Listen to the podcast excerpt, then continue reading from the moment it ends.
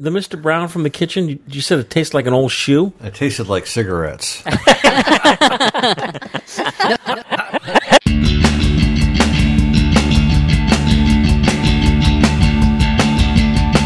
All right, I have for this show two things. Yes, All right, Leslie? Does Yes. it work?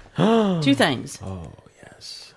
What are those two things, Leslie? Two things are the colors of World War II mystery, mm-hmm. and then the other one will be um, uh, Kodak Films talking about the Color Plus and the Pro Image, and a just a smidgy why it's called VR or when it was called VR, that kind of thing. Work for you? I have. Shut up! You're not agreeing to me. You're eating a cookie. So, um, They were um um and um um so um, um, the And surprise, I'm going to be talking about Super 8. If you give them a quick, sh- short, sharp shock, they don't do it again. Dig it? I mean, he got off light because I could have given him a thrashing. I only hit him once. No, no, no, no.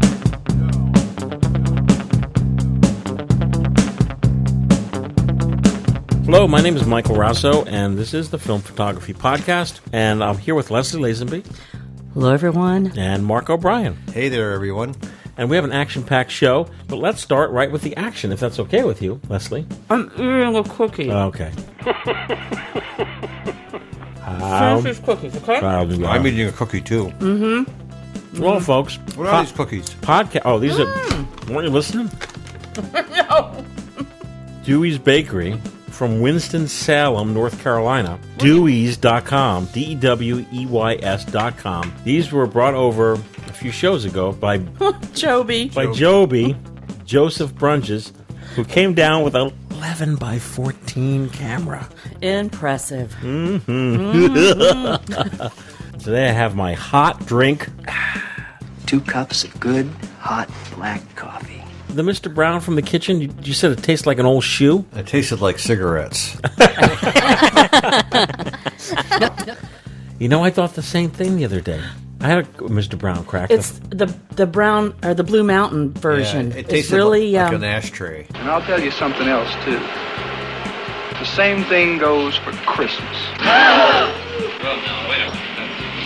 Well, so we received we received an email from uh, what's the gentleman's name? Ken. Ken. Ken. Not of Ken Films. No, no, no, no, no, no. Ken. Th- this is this is a And this is a fascinating topic. It really is. Because Ken had some films from World War II, and he wanted to know if he could tell. You want to save it for the show? oh, we'll say. And here's Leslie Lazenby. so I'm going to mess it up. To tell us about Ken Films.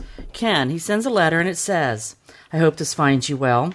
Can you please solve a 70 year World War II mystery? During World War II, all British tank regiments were placed into tank brigades, and they displayed a color diabolo on the tank for identification purposes. The colors used were yellow, red, green, blue, and black. Some later brigades had two colored diabolos, but this brigade did not. We have discovered a wartime paperwork at the National Archives, which places three tank. Great! One document describes their diabolo as being yellow, and another source describes it as being blue. Blimey! Some difference! Well, after months of research, we have discovered that this IWM image, and I don't know what IWM is, taken in November of 1940, Oh no. probably not, by war correspondents, which uh, initially screamed yellow.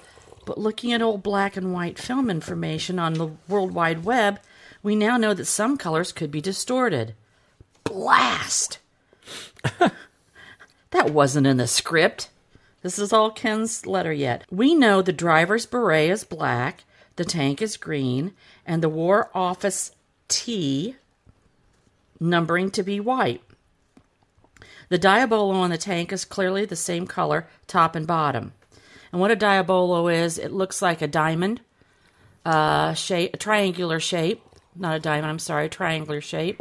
And there's another one on top of it flipped around so that the points meet. I also have attached a worn, wartime diabolo colors worn by the chaps for you to have a look at, as it might be helpful, he says. So, the million dollar questions to ask you are If the film used was orthochromatic, what color would yellow or blue be? Man, that was a good question. It was. Second question. If the film used was panchromatic, what color would the yellow or blue be? It would be super to identify the color of the Diabolo on the World War II tank, thus solving a mystery that otherwise may not be solved. Thank you for any help that you can give, Ken. Ken. So I printed the picture out for us to see here, just on my uh, crappy little laser, not through my photo printer. And I did send um, the color samples that he sent. And going back to the question number one, if the film used was orthochromatic, what color would yellow or blue be? Yellow, if it was orthochromatic, yellow would be lighter and blue would be darker. Number two, if the film used was panchromatic, what color would yellow or blue be? A little more complicated. Black and white panchromatic films did not see and convert the color to the same level of grays. So different films in different film families and different manufacturers saw colors differently. Example, I shot primarily Plus X when it was out, and then I rolled into T Max in its heyday. And when I photographed a typical, typical Ohio landscape, light blue skies recorded as classic white skies on those Kodak films. If I used Agfa film, I believe at the time it was Agfapan APX 100, in the same situation, I would get a darker sky rendition. In fact, I got a sky rendition. It wasn't just white. So even in black and white, we like we like the look of the blue sky. Thus, I would grab the Agfa film for those days, even living in a Kodak town. My point being, there again, that panchromatic films see all colors as shades of gray, but they do not see them all as the same shade of gray. So Ken would now say, blast. Is all hope lost? Not exactly, but it's slim. If you have the original negative, you may have some hope of determining what film was used, and that may be a clue as to its rendering in the in the gray conversions.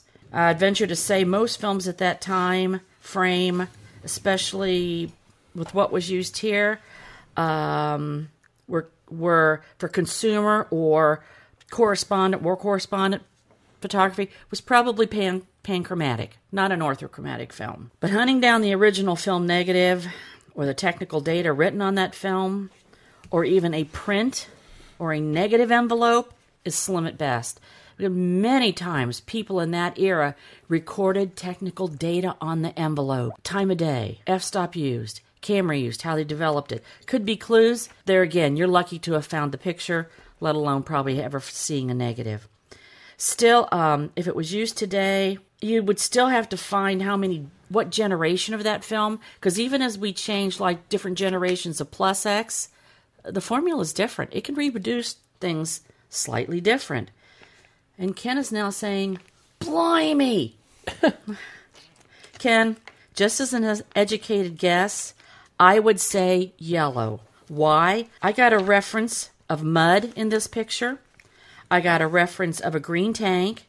I got a reference of a skin tone. If you're curious about how different films, and we're going to switch this, we're going to shift just slightly from this, but if you're curious about how different films translate into shades of gray, you may want to invest in a color checker.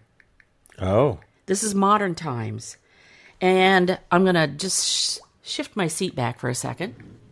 I'll be back. Okay. While Leslie's gone.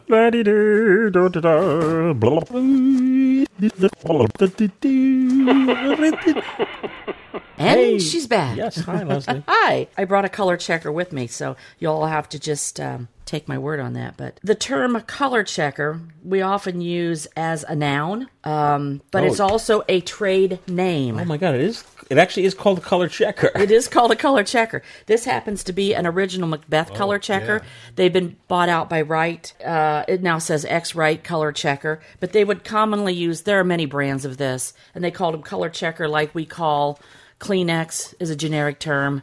Oh, excuse me. Do you have a Kleenex? You give me a puff, so I don't think anything about it. The Color Checker Rendition Chart by Macbeth, uh, I think is a little bit bigger maybe than the version that I have now, but it is, it's pretty cool. You photograph different black and white films. It's, you know, I don't know that it was necessarily or originally used for black and white.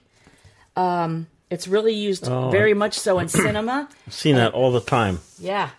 This is, this is, um, He- he- I saw a picture of the China girl, and China girl would have this color color chart with a grayscale next to her. Mm-hmm. Grace. The color checker itself is painted chips. They're about about two by two inches, and there's 24 of them on this one. This is kind of the industry standard. They have names on them. The names are things like human skin, foliage, flowers. So it's kind of kind of weird how they called them that. But uh, today it's incredibly valuable, even still in digital photography.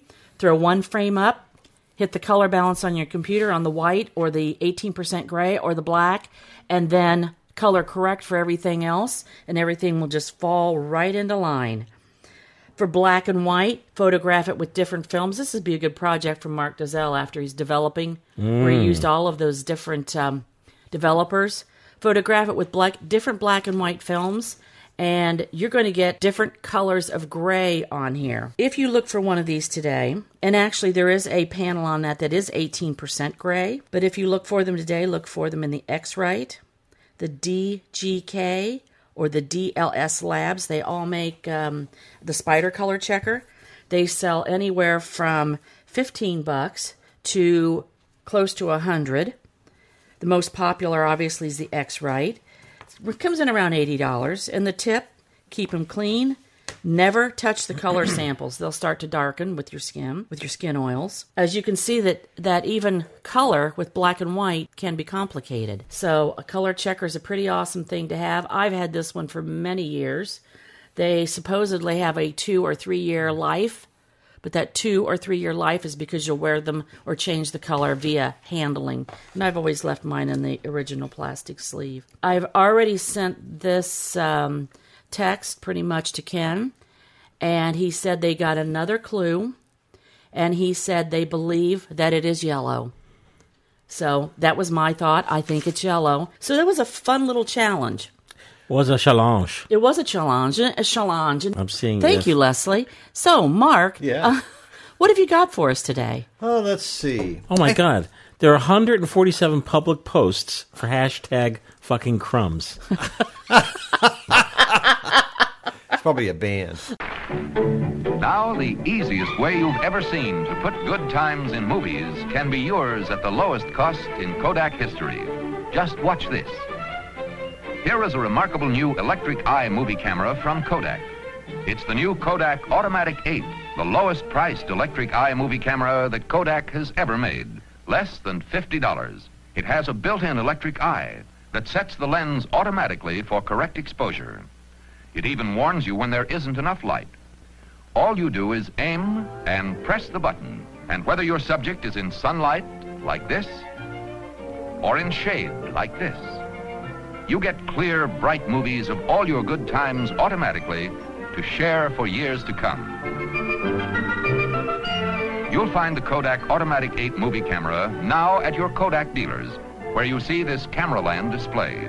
Why not visit him this week and see everything that's new for picture taking? Hey, we're back. What's the topic now, Leslie? FPP's got some, in quotation marks, new color film. We do. New to us. I'm uh, every day amazed, astonished. Uh, I, I would say bewildered, but I've been shooting the Color Plus and really enjoying it. Um, should I tell everyone what these two emulsions are? No, I'll I'll do that. Can you give me like three seconds here, though? Oh yeah, one, Okay, two, we're gonna have some dead air. three. Okay.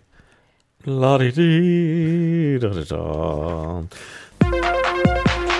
Living color, clear and bright with Kodak. You can get it right. Kodak pictures really shine with living colors every time. Just look around, surprise your eyes, and keep the bond that's in your life. Kodak Color VR film. Kodak living color every time. Changing light, sudden movement. You still get vibrant color with Kodacolor VR 200, a brilliant all-round film. Kodak living color every time. Take it away, Leslie Lazenby. Leslie's going to talk, be talking about two films now available in the U.S. We've talked about them before, but now we're going to talk about them in a little more detail. Take it away, Leslie. Great, thanks. I'm going to just start off because these films, you think of a, a one's consumer, one's professional. but what is consumer and what is professional? These are Kodak films. I will be specifically talking about the Color Plus, and depending on my mood, if I'm feeling bougie, I will say Pro Image. If Yes. I'm feeling not, I'll say Pro Image. I could interchange them while we're talking. But let's start off with the consumer films for Kodak color print films. Originally called Kodacolor. Then Kodacolor X. And Kodacolor 2. Kodacolor 2 was the first C41 film. We've got terms like Kodacolor 400, Kodacolor Gold, Ultramax, Kodacolor VR. See, VR, VR technology. This is important. This is the first color film with T grain technology, and it is still used today. And did you not tell me, Mike, Mhm. that the outside master carton on the Color Plus is marked VR? it certainly is. And I'm And having a flashback. No, VR is VR. That can't be VR. It's a technology, not a name, Yep. a brand.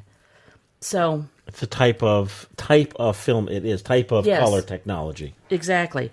Grains are high, they smash them down. They got little flat grains, less area, sharper film. That's it in a nutshell. But there was Kodacolor VR. And then there was Kodacolor VRG. And lots of little gold, gold plus, color plus, all in between. And these are general purpose. I don't want to say consumer, but it, it would, they were made for the consumer market, obviously. General color purpose negative films. And they handle light in an expected way. They have one thing that really shines for a Kodak consumer color film is they have a good abuse tolerance factor built into them. You can cook the stuff. Mm-hmm. It can be outdated and it just doesn't shift much. It gives average contrast, average color rendition in normal light. The grain is normal. It um, everything is just rather on a solid line with it, and it stays that way. It has a color palette that you fully accept as being a normal color palette. And I personally, I I almost get a little offended. You'll see someone say, "Oh, use Ultramax 400." I would never use that stuff.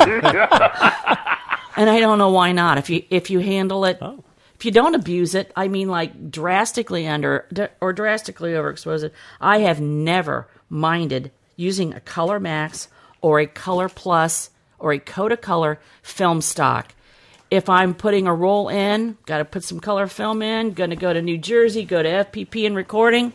I love this stuff. I'm going to put it in over Portra. Yeah, I'm going to. There's a reason for that. We'll we'll get to it. We have the consumer line, we have the professional line. Professional, Portra. Ektar is not a, a consumer film. And the Pro Image is in the professional asterisk lineup of film. Professional color negative films give you different color palettes. They're not the same as consumer. They are, I almost call them tighter. They are definitely finer grain. Their renditions in odd lighting can be more accurate than a consumer film. But what they don't do is they don't take abuse, they don't tolerate it. You get portrait hot, it doesn't like. Things will shift on you quicker. It's because everything is, is tighter dialed in. It's always best to keep a professional color negative film refrigerated until close to the time to use it. If you ever notice, it has a lot shorter expiration date on it than a consumer film. Currently in Kodak Alaris's lineup, you've got Ektar, introduced in 1988. Their very first Ektar film was 1000 speed only. It is from Kodak. It delivers the highest resolution, microfine grain, superior image structure for ultra sharp detail. It is called Ektar. Ektar Film by Kodak. The genius is in the details. Ektar Film now comes in a new cartonless package in 25, 100, and 1000 speeds. Pretty trippy. But then they came out with the 25, 125, and the 1000. Ultra fine grain. It was intended to be a negative film that looked like Kodachrome. Mm-hmm. And it is. The colors are more saturated, more saturated than consumer, extremely high acutance. This stuff is sharp. It um I personally here's here's my line. Oh, you can use Ektar for portraits. Oh, it's my turn now. I'm gonna use that for portraits. But it, it- it's different today because we do scan and we can con- correct these minor things. But if year, a few years ago, if you would have used Ektar for a portrait session with studio lights, you expected a lab when they returned your prints, the skin tone would have been to red. It's not what Ektar at all was made for. It's gone through some changes. At one time, it was called Royal Gold. Oh. The Ektar name was not around. Now it's back to Ektar. I personally love it for things like landscape, street work. In 120, it's fantastic in a box camera because it is snappier, it is oversaturated, not oversaturated, but highly saturated. It's great for an uncoated lens.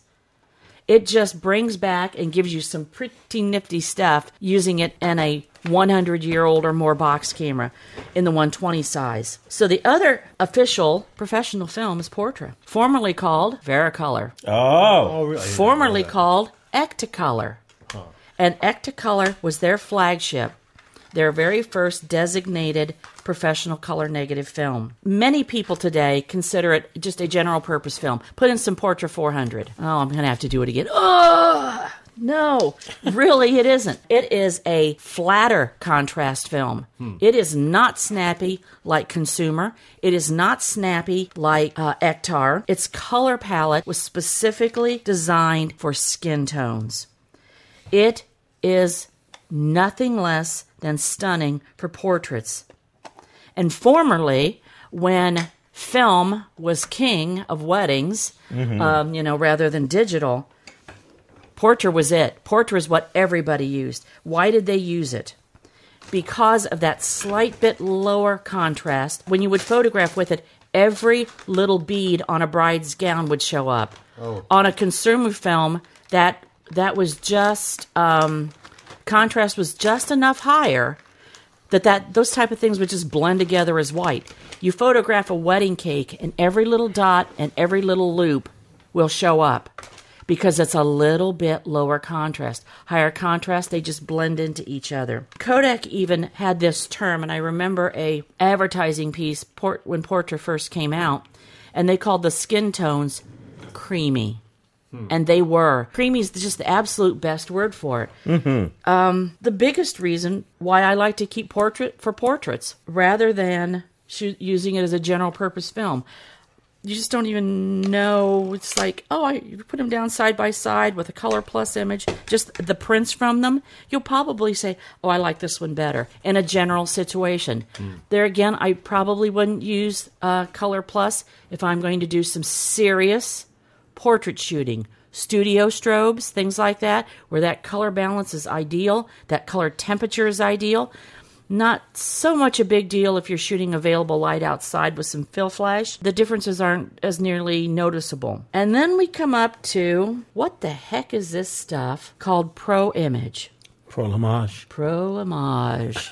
100 speed, fine grain, sure. It has a look that is a cross between Portra and Ektar. Reproduces greens a little bit better because both Portra and Ektar suffer in the green area. Hmm. Especially Portra, it's not what it's made for. It's not its palette. Has a little bit more contrast or snap. It's not quite as flat as Portra. But the skin tones, unlike Ektar, the skin tones on this film are beautiful. It is, even though on the box it says Kodak Professional, Kodak will be the first to tell you that this is not a professional film. It's not in their professional lineup. And it does not have the price that goes along with the portrait or the professional films.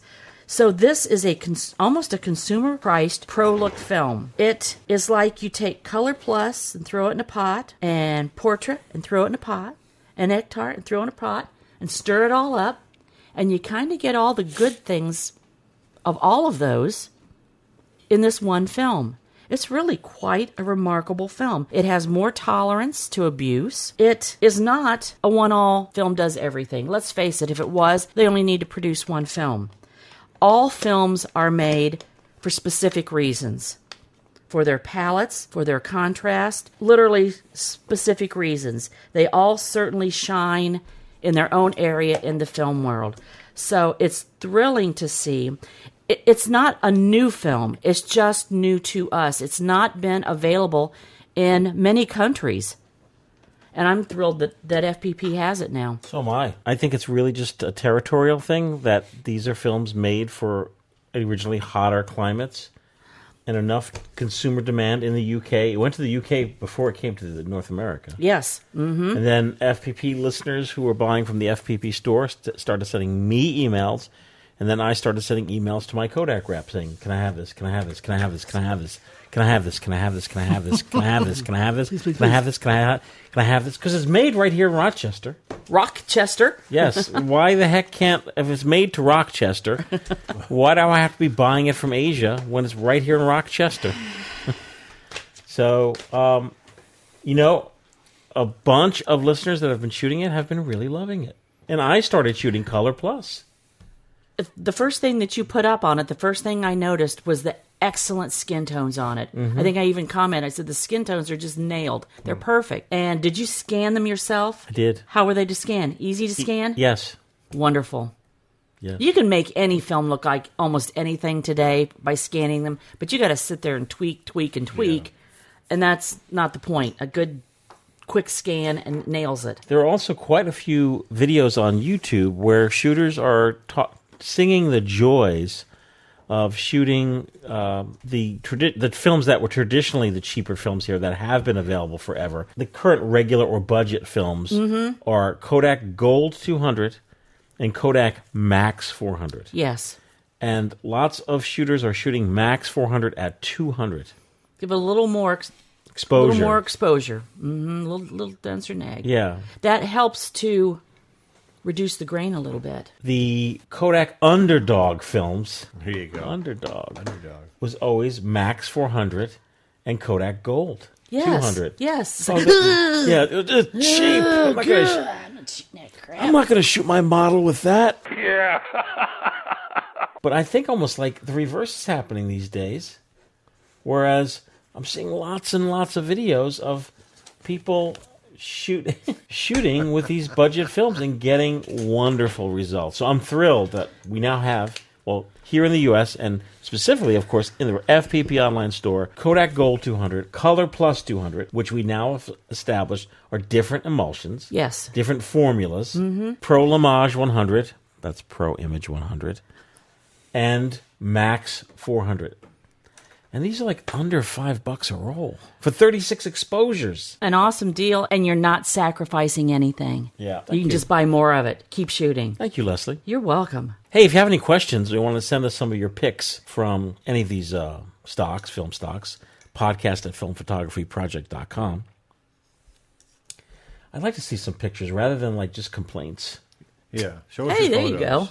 Yeah. Good bad film. No, we sell good film. We do get. I- we have. We may have mentioned this on a previous show. We we do get. We don't. We don't get a lot, but we get a fair amount of questions about you know fogging, uh, fogging, light leaks. Um, I'm guessing it's just pe- folks that are just new to shooting, and that's why we're getting these. I think you're right on that because then when we go through the 20 questions Right. with them to find out, uh, they are definitely. I think I don't want to say beginners, but they're new to film photography. I think so- we're getting the questions because I don't think anyone else is giving them an answer. I mean, certainly the darkroom has dedicated customer service. Yes, they do. Thedarkroom.com. But uh, really quick, I don't want to make this a topic, but but please, before you send an email, uh, don't play the the only blame game to play is to blame yourself. That's right, yeah. Yeah. And I truly mean that. Like 99.5% of the time, user error, camera error. I've never seen the film stock. I Never. Mean, and when we when we did, it was a Kodak T-Max 100. Somehow there was a, a paper issue and backing paper. Backing paper. The backing papers on T-Max. They've made them shinier because it was the ink that they used, not the backing paper. Mm. It was the ink that they used that reacted. Use it quick, you're fine, but the longer it stays, longer that it, you have it around, so you could still have some of these that show up. But I mean, Kodak Yeah. is quick, quick They- to mhm. quick to action. They did a recall T-Max 100 uh, in the year maybe it was 2016. I mean, it wasn't available for like a whole year. That happens so rarely. And if you're using a, a, a commercial lab, the Darkroom, Blue Moon Photo, uh, Old School Photo Lab, Dwayne's Photo, um, Miller's. Miller's, um Bodacue Film, La- Fo- Film Lab. no, they call it boutique. I mean, Most everybody it's does. unlikely it's the lab. So what does that mean? It's the last thing you think. Everyone's like, "Not me, man. Me, can't be my Not cam- me, man. It can't be my camera. Not me. It's not me. No, it's not me, man." And the awesome topic which we covered a while back: cumulative cumulative light. Because I am guilty of it. You take your film out of the out of the camera in a canister. You put it on a kitchen counter, Right. not in a canister, Yep. not in your camera bag, and it sits there because you forget to send it to the lab. Like, Sure. Day goes by, day in, Mhm. day out, day in, day out. Oh, I'll wait till I get another roll. Yeah. Oh, Look at bulk. I'll get another roll. Two Yeah. years later. I've got some fogging on here. Yeah. This is fogging stuff on here. Take the blame. You just put a blog up on FPP, didn't you, about light piping? Yes, you Yes. did. Yep. Yes. Check it out if you have any questions about what it is or uh, What it is. What it is. What- What, what it, it will be. Where it's at. How'd you get it? I don't need it. As I don't want it. As my movie film cumulatively collects lights because of your light. Dang it! I got to be able to see. It's like a cave in here. Hey, when we come back, we're going to be talking about something. Setting off to find America. Gonna take my own sweet time to find America. Kodacolor VR films, capturing America in all its glorious colors. And everywhere I see people smiling back at me, so glad to be in America. Kodak film, because time goes by. I'm uh, working on my slate here Yes. for my, my next big movie. Your next big movie? Yeah, I've been making I'm making been making big movies. Big movies. It's been a big year. How big? How big are these movies? They're pretty small. Uh, should we call you Dino? yes, ever since I won my major award. Yeah. I've been a big shot filmmaker. Mr. De Laurentiis. Yeah, each movie's like two, three minutes. I put them on YouTube, and they pay me pennies. the pennies they pay me don't even pay for my film stock. Don't forget. Please click that subscribe button and like and mm. share it with your friends. Who says that? Everybody. Everybody. Yeah. Thank you. Welcome. Welcome to my channel. I love Yeah, it. it. my- uh, Major networks do this. I, they get like Al Roker and all these guys like to pantomime too. Like Al Roker pointing out, like click the Yes. subscribe button. Oh, yeah. Or click the links below. Oh. And I'm thinking, I'm watching this on TV. What are you talking about? but anyhow, film photography tube. Uh, even if you don't watch YouTube, hey, can you can you like just like sign in and give us a like, subscribe, give us a subscribe. Yeah. Share it with your friends on social media. By the way, the no crumbs. The reason the no crumbs is because about a year and a half ago, I would be in here on like on a Sunday rolling film, and I, just out of the corner of my eye, just like bing, like just a dash, like I, what, like did I see something? And then I'd, I'd relocate to another part of the building. I'm just like sitting, working at a table, and then there'd be a doorway in front of me, and I just see like a mouse just like run across the door, like. and I'm like, damn. I'm like, oh man. So then I, you know, called an exterminator, and the guy, the guy, very much like a John Goodman kind of guy, you know, came in. Yep, yep, Yep. probably family in here. Oh, You know, well, we I saw a mouse. Oh no, you probably have a lot more than that. So then I started looking around the facility, and there are like, you know, I found literally huge holes in the wall. Like over there by the bathroom, there's a wooden mm-hmm. panel. If you pull it out, it used to be an actual huge hole that when this was an industrial complex, a pipe went through. Oh.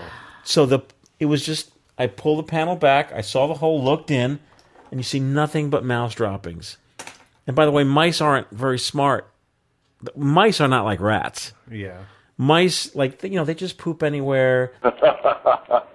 they poop on your desk. They they don't care.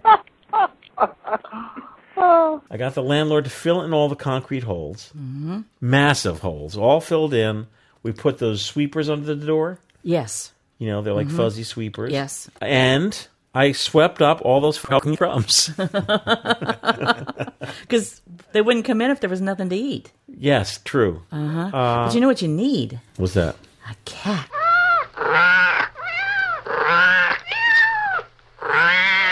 All this is, is caused by UFOs.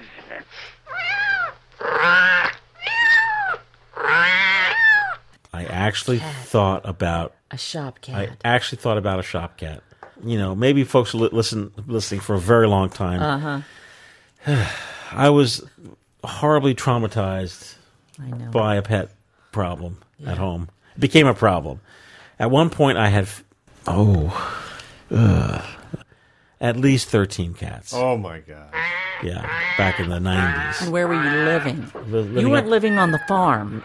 Uh, I was up in the hills. I was in Vernon, New Jersey. So I was up in the hills. Were you at in an apartment? A house. A house. They destroyed the house. Yes. That's why. See, people have different think, different, different visuals in their mind when you say different phrases, like when digging to China. Mhm. That's when you close the door to bed, your bedroom to keep cats out. Yes. And you know, at night you hear, you open the door in the morning, and the rug is just dug out to the floor underneath. They were just digging to China.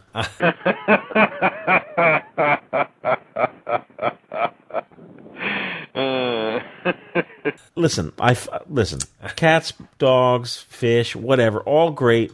I'm just telling you, folks at home. I've I've put in my time. I worked at the local animal shelter. I worked with rescue animals. Oh. I had a rescue home. you know, I've done it, and now I live in a, a, a condo, no pets, and I just feel like that part of my life is over. So, so um, the, getting back to the shop, the Right, shop, shop cat would be a great idea because once you have one shop cat, I, then I, come, I swear to God, I'd come in one day, there'd be some other freaking cat outside.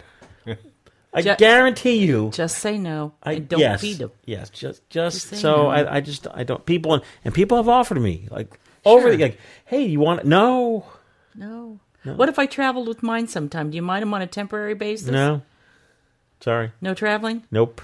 Even the No. schmoop? And when I had all those cats, it just got worse and worse. Like my friend Bashir, he comes over one day. He's like, "Oh, my kid doesn't want this uh, hamster anymore. You take it." And what did I say? Okay. the cats can play with it. No, cats are fine. But what am I doing on a Sunday? Changing the hamster. I'm like, oh, what am I doing? Anyhow, if you have pet problems, podcast at filmphotographyproject.com. I guarantee you I have an answer. Amongst all of us here, we've got one of everything. And when I oh, I visit people and they In have my like house. and they have two cats, Yes. I'm like, oh, okay, and I, I Uh-huh. say it right. I say right to their face. I'm like, stop it right here, because like, well, we're thinking no, no, you got to know your limit. I told my friend the trackman that. I said, I'm like, well, enough with these cats. He has three. I'm like, that's it. Stop. Take it from me. I'm like, I'm, I may even put my hand on his shoulder. Take it from me. Don't do it. Hey, listen, don't, I don't want any hate mail. If you have 15 cats, uh, what actually what hate mail can I? I had it. I did it. Yeah. I didn't euthanize any of them. They all lived their their normal life. You know, so you know it was all fine. But you know, enough is enough. On that note, thank you, Joseph Grunges, for sending treats. thank you. Sean Nelson, for sending treats. Uh, thank you, Rosemary Hawkins. Yes. For were we supposed to read her letter? I think we're going to wait. Okay. We're, we're going to get back with you, Rosemary. Okay. Thank you, Rosemary Hawkins, for sending that beautiful camera. so what's happening? At first, I was uh, hoarding it. It was here uh, in the FPP. Maybe we should just go ahead and it's quick. Okay. Well, anyhow, this beautiful. Leslie's going to describe the camera, but at first I was like, "Oh my god, I'm going to shoot this." But when Leslie came over, she said, "Mike, can I borrow this?" Actually, I read this letter. Oh, you did read it. Yes, it's hi Mike. You're very welcome. Yes, I sent that wooden 120 panoramic camera to you. I think in December. The camera was invented by Cesare Oh, flip it. Bartzek? Yeah. That's the Etsy site where she bought the camera. They're still available. Uh, if you remember correctly, Yes. this is a Vermeer camera. Oh, you know all about this. I do. Well, let me guess. This is the is this isn't the same guy of the pinhole camera that you gifted me. Wow. Uh huh. Are beautiful. By the way, I still have He it. invents pinhole cameras. I think Leslie mentioned them once, or mentioned him once in an older podcast. I put the lens on it. Uh, it's kind of too large for me to handle, so I thought you folks might enjoy it. Yes. Glad you like it. I agree. It is gorgeous. Leslie agrees. It is gorgeous. I've got black and blue marks fighting off Mark Dalzell because he wants it now. Oh no no no no. Oh, oh no, it's not. Because after it comes back, then I take it out for a spin. Yeah, if it comes back. Uh, no, it'll come back. And she gave the Etsy address, but you can put in Vermeer cameras.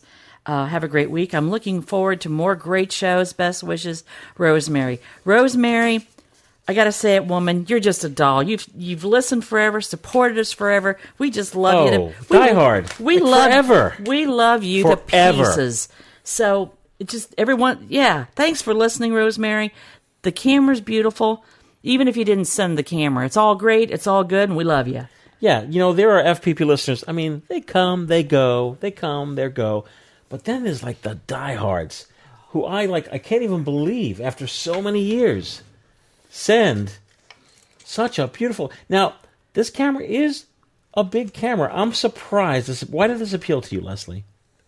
Oh, it's a camera. Okay. Anything, anything except the Lubitel Two appeals to me. This, this, this is. This, Sorry, Jennifer Zane. I know. This shoots like four frames on a roll of 120 film. Are you going to do a full review? I think I'll do a full review on Including this. who invented it, where you could buy them. Sure, absolutely. I have. I I, can't wait to, to try this out. I love short rolls of film. I love shooting 12s or 15 stuff. I've rolled my own. It's great, right? You go out, I and just it's have to get done. four shots. And now I got four shots, and I'm done. Now bubble level on top. This is actually they they put uh, a little number brass tab on the back because each one of them is numbered. These cameras are just Now, stunning. This camera, it's a wooden, large wooden panoramic camera with a large format 90 millimeter lens on it. Mhm. There's no eyepiece. How do you, how will you frame your picture? Look how wide it is. So how will look you? how wide it will is. you basically hold, like, just peek behind it and? You know, uh, knowing me, probably what I'll do is I'll put either a piece of tissue paper or something over the back without the back on, just to view through it. It's not going to be the best Oh. image, but it's going to give me initially looking straight ahead at my scene, something familiar across the street from the courthouse or something. Okay, this is super wide, and I'll mentally have that width as a little bit of a guidance in my head. But that's going to be kind of the part or the fun of this. I won't know what I get until I process the film. And I think that's, mm. for me, that's why I liked infrared. You never know what was on the film till you developed it. Will you shoot color or black and white? I'll initially do black and white because I want to see it right away. And I'll probably develop it in my lab box. and I haven't gotten it yet, but I think they're very close. But I can't wait. I mean, the lens on it itself is beautiful. So the the results on this have to be just incredible. It's got a Schneider lens on it, cruise. Is this a super? Yep, super Angulon, 90 millimeter. But you know, it's not a super wide lens, but the the opening in the back is super long. It's panorama. I love that too. It's going to be so much fun to play with. Thank you, Rosemary. And on that note,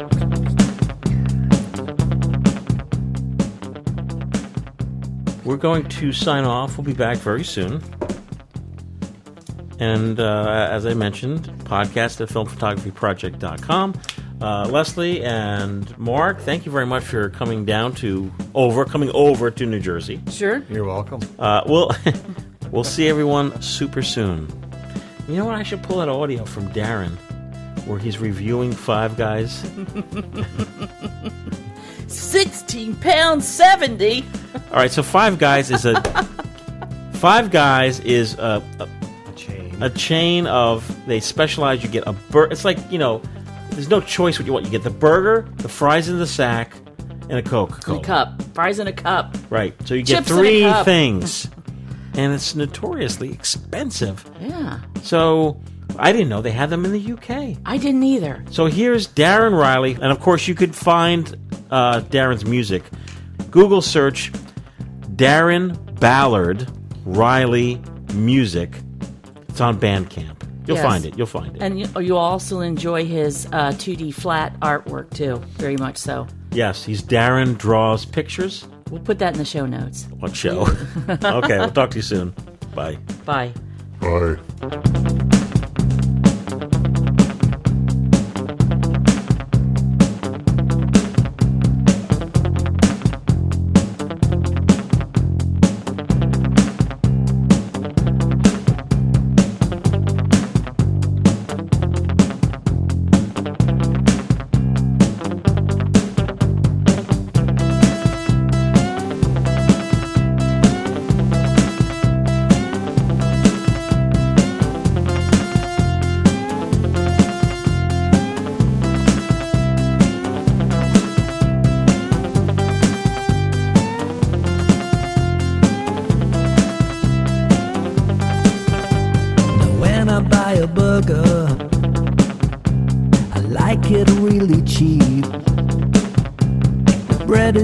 Almost plastic, the patsy's belly.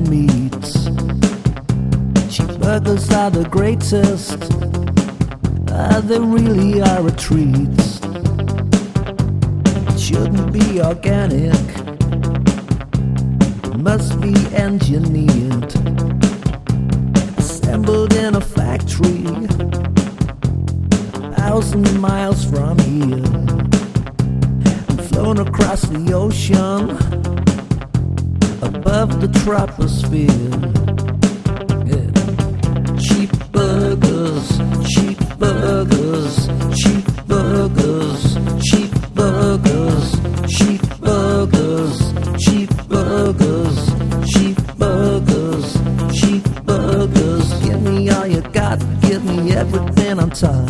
I'm getting deep, addicted. I need cheap burgers.